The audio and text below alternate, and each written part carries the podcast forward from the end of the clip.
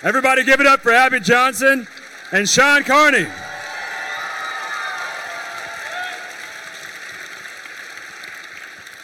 So, this is a dream interview for me right here, and I'm so pumped about this particular interview. And you've gotten to hear from Abby. She's done incredible things, and you know her story. But um, I also want to intertwine how your stories are connected. And I, you might have seen the video that introduced her, but um, maybe you guys could talk about your friendship and your relationship and, and go from there. Yeah, well, I the, one of the reasons I met Abby was because at, when I was in high school, I got involved in the pro-life movement, and I came to things like you're doing, and it hit me in high school uh, something that Abby said earlier, which is, "This is it. This is the issue of my generation, of your generation, of every generation that comes after us until it ends, because without life." Uh, we don't need better health care. We don't need immigration laws. We don't need anything. All other issues assume life, except for abortion. And so I was convicted on that early on. I was asked by my then girlfriend, now wife, to go pray uh, outside of the Planned Parenthood uh, where Abby started volunteering. Then she started working there, and I started working for the local pro life organization. We became leaders of opposing organizations at the same time. We did a couple of media interviews against one another's points a few times, which is funny now.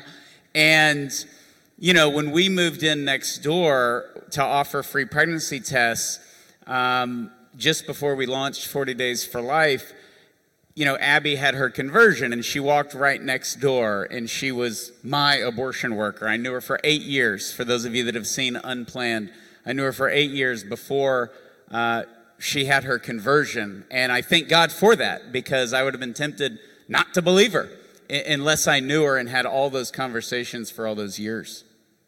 Wow. And um, Abby, we've gotten to hear from you, but uh, talk a little bit about uh, that process with you and your friendship and, and how that uh, is connected now.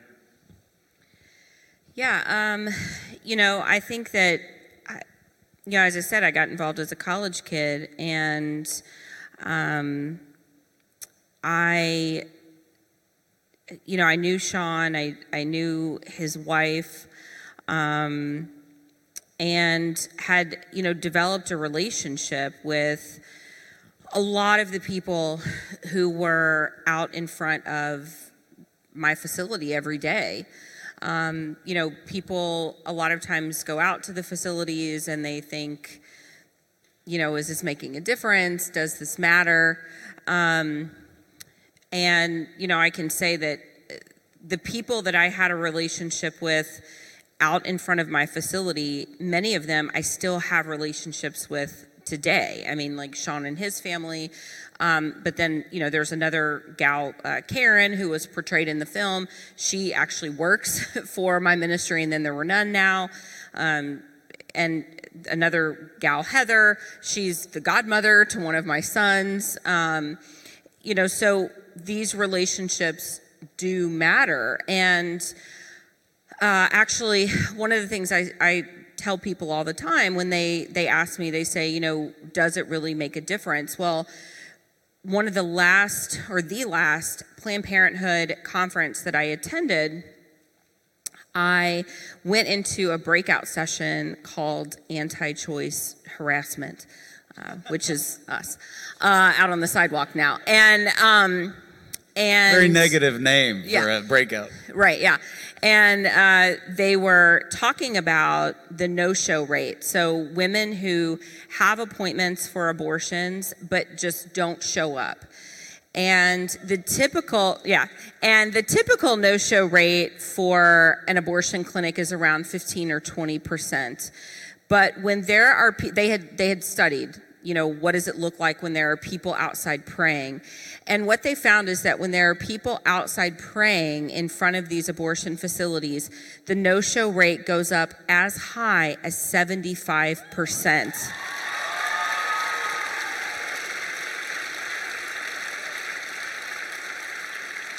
And you know, people say, "Well, why? I mean, what? Why would that matter?" Well, because when you're out there, you are showing people that what they are doing by walking in they are doing something that is morally objectionable, right? Like you've never gone to the dentist where there's somebody standing out there like, don't go get your cavity filled, right? Because like going to the dentist is perfectly fine. In fact, if you haven't been in the past year, like please go. So going to the dentist is perfectly fine. But going to the abortion clinic, you're showing them that something is not okay there, something is wrong. And you're reminding them of that just by going and showing up. Yeah, and I, I first got to know of Abby because of Shawn and 40 Days for Life. There's a local group here, Life First. Uh, Teresa Strack and Joe Morrison are very involved locally, and they do so much. And they got me involved with the 40 Days for Life campaign. And then I saw the movie Unplanned, and I was like, oh, wow, who is that amazing Abby Johnson? You know, and it just was all connected. And so, um, but we're thankful for the work of 40 Days for Life because I tell you, um, getting to go out there and pray and do worship, I had some skepticism about going out and doing that, but getting to go out there and see it for myself. I mean, these are just people, it's Protestants and Catholics coming together to pray for the end of abortion. It is a genocide. It's an Imago Dei issue. It's not a Republican or Democrat issue. It's an Imago Dei issue. It's the image of God issue. We are made in the image of God, and it's and it's appalling that this would be going on, but it is. And so we've got to fight to end this genocide, and it's beautiful. It is beautiful, and and just the.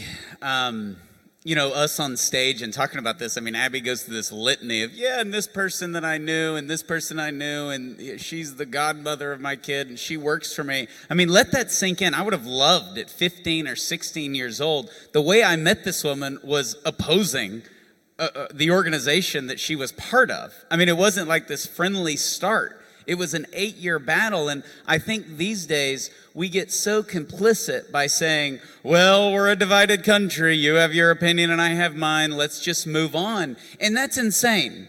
And that takes away from the dignity of the human person that, that we do have a heart and we do have a mind and we do have a soul. And we're capable of, of great frailty and, and great evil, but we're also capable of great conversion and of great sanctity. And you know, this, you should have such confidence when you're in school and when you go to college to discuss abortion and to know that there is an exodus out of the abortion industry. And here's an in person example, but there's also an exodus of people who just, at some point, passively supported a right to abortion and no longer do. And so you need to have an attitude of, you know, let's let's go get them because scenes like this are possible and they're becoming more common. And it's not happening the other way. Right. Okay. Like there are no people that used to run pregnancy centers who are now working at Planned Parenthood. Okay. Because you don't choose death after life. Like you don't you're not like, "Oh yeah, you know what? Like I know the the truth of life and how beautiful that is. I'm going to go kill it." Like you don't do that. It's only conversion is only taking place one way, and that's from death to life. It's not going from life to death. and and that tells you right there like there's there like i run a ministry to get abortion clinic workers out of the abortion industry and into a life with christ. There is no there's no organization helping pregnancy center directors getting them out of the pregnancy centers and helping them become pro-choice. Okay like that doesn't exist. That doesn't happen and, and, and that tells you right there, that tells you everything you need to know that we are on the side of truth, that life is truth, that life will always intersect with truth. That's good, Abby. It's, it's also the only issue in America where one side prays to God that we're wrong and that abortion is not a holocaust and it doesn't kill a baby and, and it is like scraping your knee and the skin cells coming off uh, and yet science and reason point to the exact opposite. And so it's not that we're out lobbying we don't want the reality to be that there's 2500 abortions a day in the united states. It's that reality that calls us to action because we've all had our nephew or our kid or some of y'all yourselves. You were on the fridge as in in the ultrasound picture, your first your first you know ID, and that is a reality that we can't get away from. That's why, despite 50 years of legalized abortion, it comes up at every judicial nomination. It's still the most controversial issue. It comes up at every presidential debate, and it's still something that, you know, most pastors, many pastors, unfortunately, are very uh, timid about because it, it is what it is. And so, you know, now the, the we were supposed to follow the science on some things, but not everything. But the pro life movement is pro science, it's also pro common sense. And so we don't let pregnant women get on a roller coaster. You're not, nobody would serve them 10 whiskeys, but they can go in, in in the United States of America where we allow abortion up to 40 weeks and have an abortion, and then we can deny health care to the baby girl if she commits the sin of surviving an abortion. The one thing, only surgery you're not supposed to survive is an abortion. And that, it, that makes it our issue. That's the issue uh, of young people. Because if we don't have life, we don't have anything else. And we are capable of so much more uh, if we are willing to go in and to snuff out the most innocent among us. Very good point. Um, I want to get into the nitty gritty of how to win the conversation on life. Give us some talking points. Equip these young people if they're talking to their peers, if they're talking to their classmates, if they're talking to their friends or family, on how to win the conversation on life in a cordial and civil way. Uh, we've talked about being a happy warrior at this conference, winning the argument with a smile on your face, and lovingness and kindness. Yeah, and, and having making the difference between respecting and loving someone and disrespecting their ridiculous claim. You can do both. We can, you know, we can love the sinner and hate the sin, but we can also respect somebody without respecting their point because the pro abortion point is insane. And there is a great way, uh, you know, to do that. I just wrote a book called What to Say When. It, it comes out this week, and it's on pro life apologetics. So whether it's your uncle at Thanksgiving or available a, on Amazon. That's right. They're they're available on Amazon. Are we allowed? Can I promote a book here? Is this wrong? Okay. Plug uh, your book. Plug your movie. That was unplanned. That was that was unplanned. It was, it was also available. also Amazon. available. The best pro-life book in the world, I might add, is unplanned. Even though I've written four, I'm plugging yours. So, but if you want to get uh, what to say when, it, it breaks it down. And we have the bizarre things now because there's forced birth. That's a thing. In case you haven't heard of it, you will. Um, there's surrogacy. There are so many different things. This the transgendered movement is getting into uh, the pro-life issue for sure, because you're certainly easier to kill if we remove your gender. It dehumanizes you, and so there's a lot of things. Also, the traditional arguments of of rape and overpopulation and uh, you know, life of the mother, and all these things that come up. But there's a lot of new and bizarre arguments. And the reason we're here uh, today is, is because one of us didn't cross that line where it's like, well, I'm never talking to him ever again, or I'm never talking to her ever again. There had to be a mutual respect. And that goes a long way because they're wrong. They're wrong. And so we don't want to get in the way of truth by not being equipped to, to lovingly communicate on the behalf of a person who is unable to do so.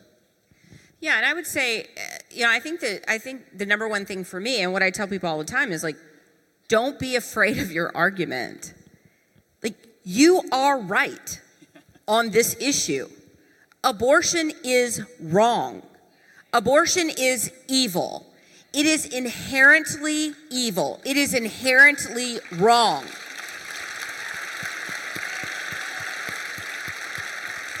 So, like, don't be afraid to commit on that point. Okay? So, like, even if you don't know all the ins and outs of debate, even if you don't know all the ins and outs of your argument, listen, abortion is evil okay? And so don't be afraid to like solidly commit on that point, okay? And you can get back to them on all the whys, okay? But like, don't be afraid, don't be timid. Don't be like, eh, well, mm, okay, well, you made a point there, and so maybe I don't think abortion's evil. Uh uh-uh. uh Okay? Abortion's evil. No and matter what, no matter what they say, no matter what point they have, Abortion is evil. Why? Because it takes the life of an innocent human being. And no matter what, we know that science tells us that at the moment of conception, there is a human being in the womb. No matter what. I don't care how that baby was conceived. I don't care if it was in the air, on the ground, standing on your head, in a hot tub. I don't care. It can happen in a hot tub. You know, people have those weird things like can't happen in the water. It can. Um, anyway.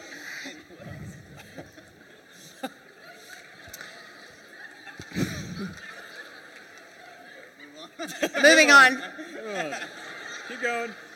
The, the point The is, point is, at the moment of conception, there is a unique and individual human being in the womb. That's what science tells us. They can say they can say whatever they want, but science is on our side. I mean, that's it. And any disruption in that life continuum, any intentional disruption in that life continuum is what? It's murder, it's killing. They look, I mean, I tell people all the time, you can say whatever you want. You can call yourself a unicorn. That doesn't mean that it's true, and that doesn't mean that it's science. I have science on my side. I have logic on my side. I have medical technology on my side. And I have the creator of heaven and earth on my side.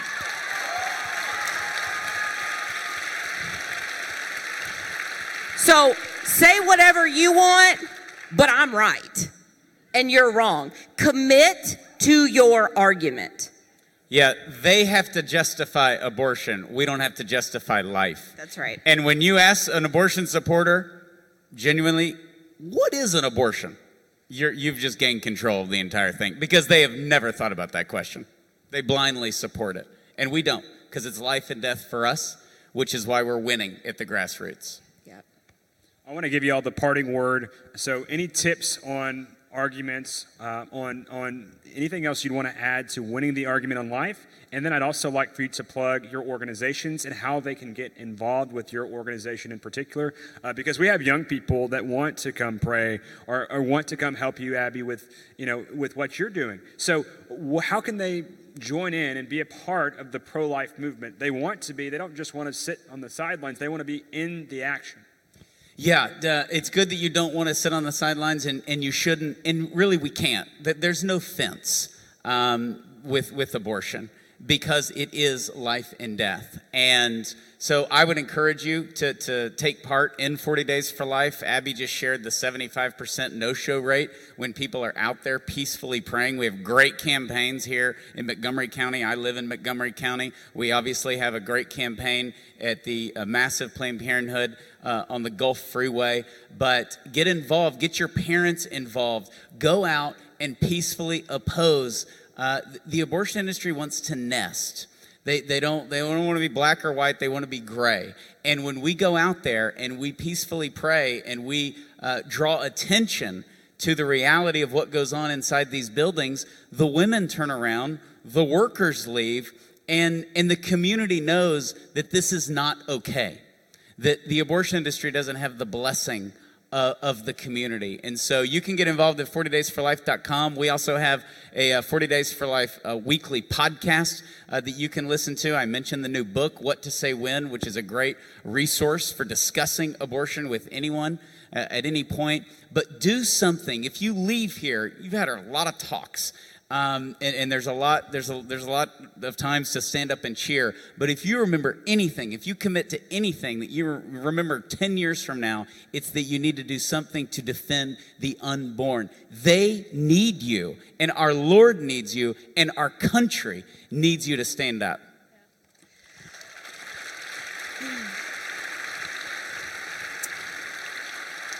Yeah, I mean, I think that as young people, one of the most important things that you can do is to join 40 Days for Life and to go and stand out in front of your local abortion facility. I think it's one of the most important things that you can do. As I said, it's your peers, it's your friends walking in to have abortions. It's not mine, it's yours. And they need to see people that look like you, not people that look like me. I look like their grandma standing out there. They need to see people that look like you standing out there saying, you know what, you can do this. I'll be here to help you. You're not alone. Because these women feel alone. That's why they're having abortions. They feel like they can't do it. And they need to see people that look like them saying, I'll help you. I'll walk with you. I'll get you to a pregnancy center. I'll get you to the help that you need. Let's do this together. Take my hand. Let's do it and and that's going to be a lot more powerful coming from someone that looks like you than it does coming from someone like me. And so i would say that's one of the most important things that you can do is joining your local 40 days for life group going out there and it feels weird it feels awkward do it anyway.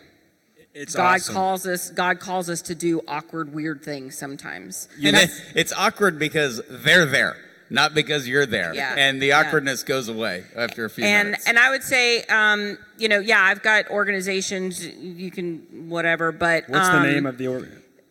and then there were none and pro love ministries and whatever but um but i would rather you actually listen to my podcast politely rude um On Apple Podcast? on apple Podcasts, Politely rude. politely rude google podcast whatever that's called um spotify whatever uh, politely rude because i try to help equip people with conservative arguments and i have cool guests on and um yeah, give it give it five rude. stars and write a review once you listen to it. and see the movie.